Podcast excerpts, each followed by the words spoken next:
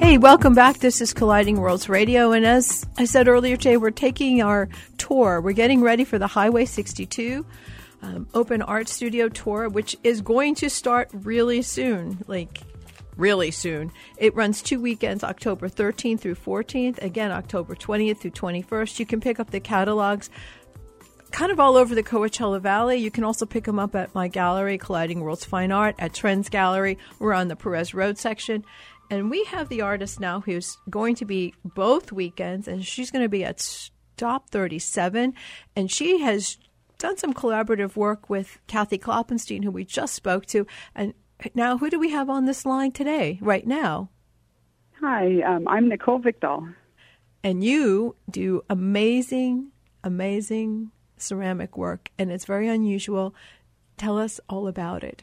Oh, thank you. Um, well, I specialize in a technique called crystalline glazing, which is basically a process where I grow crystals in my glazes when I fire them in the kiln, which is similar to how geodes and gems grow in nature. And um, basically, my process is I start with porcelain clay that I throw on a potter's wheel, and I mix all my own recipes from raw materials. I then place this in the kiln and fire it to over 2,300 degrees Fahrenheit and during this time is when the crystals spread on the piece. And the thing I love the most about this art form is that the crystals grow where and how they want. And so it makes each piece one of a kind. And that's what's so fascinating about this is the unpredictability. And that's anytime you do ceramics and you put them into a kiln, no matter how careful you are, once they're gone into that, that kiln, you're out of your hands. You you can't control it at that point. And what's really interesting about what you do is you do not know how those crystals are going to form. Oh, that's so true. And and you know they may not come out the way you want, but but when they do come out, they're gorgeous. And I own several of your pieces. I'm going to preface that by saying I do own several of her pieces, and they're gorgeous. And what's oh, thank you. what's really cool about them, and this is what I love about original art, is that no two are exactly alike. And exactly, and that's what I love about it too. It's it's like Christmas every time it's time to open the kiln. and let me let me go and go, back. Again, Nichole is going to be part of the tour. She's going to be at Stop Thirty Seven if you're interested in checking out her work beforehand, I'm going to give you her website. I'm going to spell it for you. It's C R Y S T A L S B Y N I C H O L E dot com. Take a look at the work before you get out there. You've been participating in the tour for a couple of years now. What is it that you enjoy most about the Highway 62?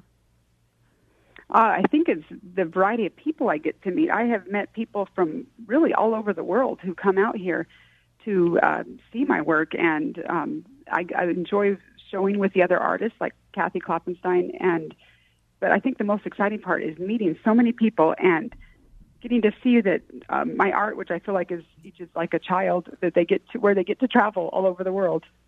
One of the things I find really cool about your particular work is again, it's just it's when you look at it, there's a mystery of it being part of really being part of nature.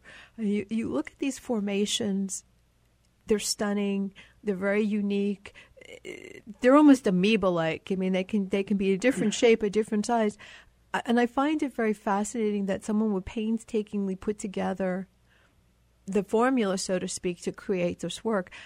How how did you decide that this was the path for you? Well, I have been creating pottery for over 20 years, probably going on 25 years now. And um, I loved throwing on the wheel, but I was never happy with my glazes. I just didn't, you know, they just didn't speak to me. And about 10 years ago, I was looking in a pottery magazine and came across a picture of this technique and thought, oh, I don't know what that is, but I'm going to learn it. And I just kept trying and patience and a lot of notes and a lot of failures until I finally was able to get it. And there's still so much more for me to learn. I'm always trying to new recipes and new ideas, and the sky's the limit. You know, I feel like I'll never fully learn this art form. There's, and that's what I love. You know, and that's the cool thing. We, we were talking earlier. So I always tell people there are a couple of professions in the world that you can never walk away from. Um, one of them is art because if you if you are willing to take a risk you can always keep growing with your art which clearly is something that that you've done you you know you could have sat there and just kept making a pinch pot or you know, whatever you could have done whatever mm-hmm. you wanted to do but you were willing to take a risk and follow the exploration. Um, tell me yeah, about I, it. Yeah, I I agree completely. I feel like when an artist makes art, they're putting out a piece of their own soul, and it really is. Every time I have a piece, I feel like it's a part of me, and I want to always just like I want to improve in my own self.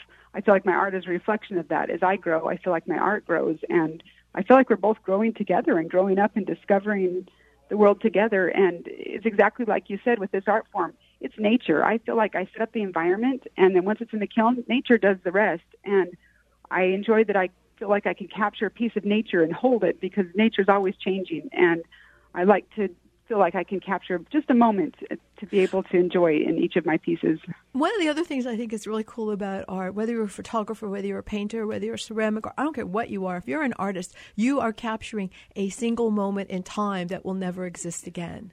That's exactly right. And that's the coolest thing. I mean, to me, mm-hmm. but like all artists, you know, we always get these like not, things that don't come out. We have we have these little these little guys that sit in a, little pile, and we go, well, I don't know. Um, when that happens to you, what do you do? You, what do you learn from that? What do you take away from those things that aren't just exactly the way you wanted?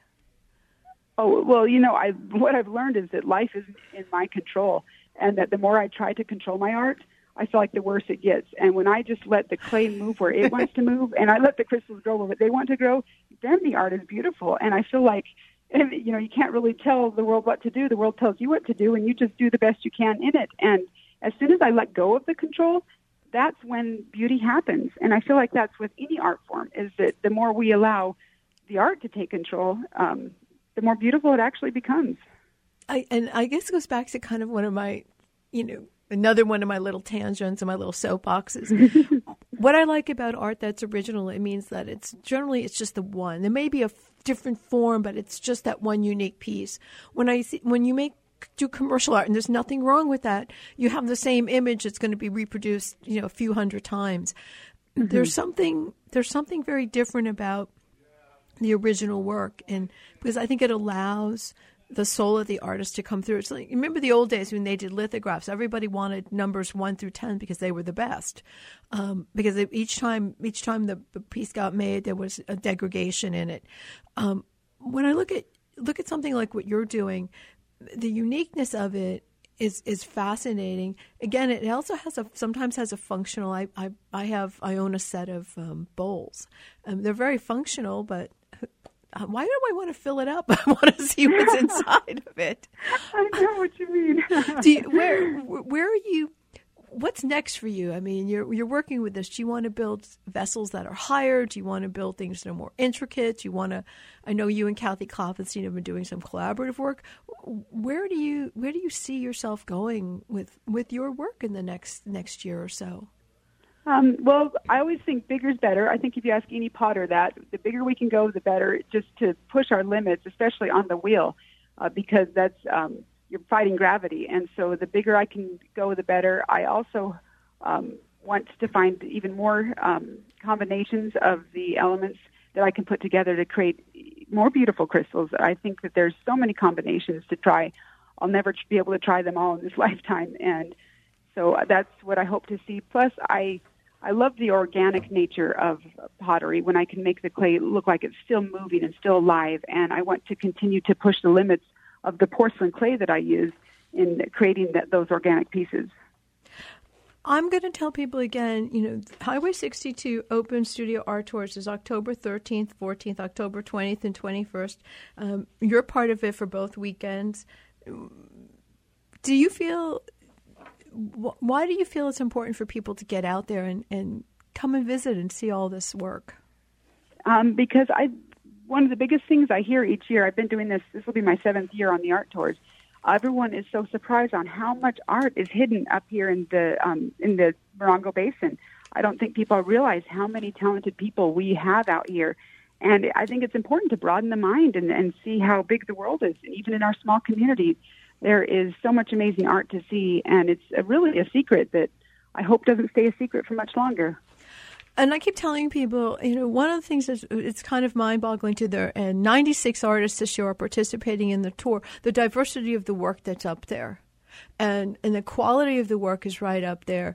Uh, it, it this isn't this isn't just you know a I don't know. This isn't a yard sale. This isn't anything like that. This is truly an art studio tour where you have the opportunity to meet the artist, to talk with the artist, to, to find out a little bit more about them. And you, as an artist, get some feedback.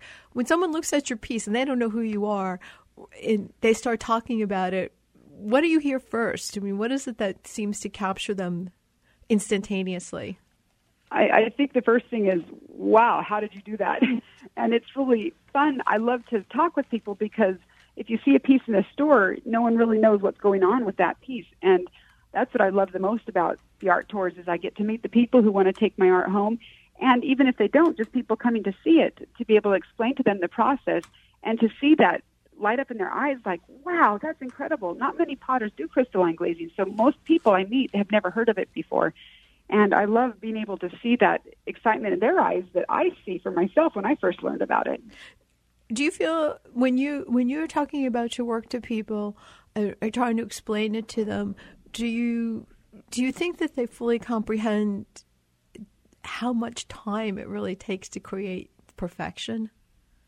I don't think so. You know, I um, each piece that I make it from when it's thrown onto wheel till when it's 100% complete can take up to a month, and I don't think people realize how much work goes into art. And I've had those that come up and go, "Well, I can get a plate at Walmart for two dollars," oh. and oh. you know they don't. I know it, it's a jab in the heart because I think, well, they don't understand what goes into it, and I uh, love to be able to teach people more about how um, a, a, some pottery is a work of art. It's not just like you said, a functional wear.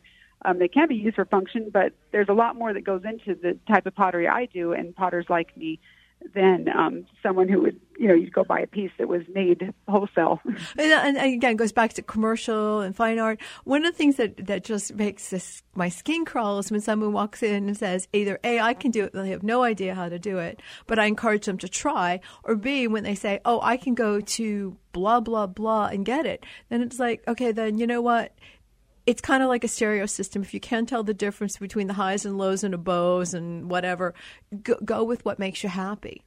But it's, it's true. Yeah, that, that's so true. I have some people that come up to my my booths and my work and go, "Oh, this is so expensive," and then some will come up and go, "You need to be charging more." So oh. it's interesting how people's perspective of I, I, I instantly know who understands art and who doesn't. we understand art. And Nichole, thank you so much. I encourage everybody to get up to the Highway 62 studio tours. They'll be coming up really soon. Go visit Nichole. She's going to be at um, booth 37.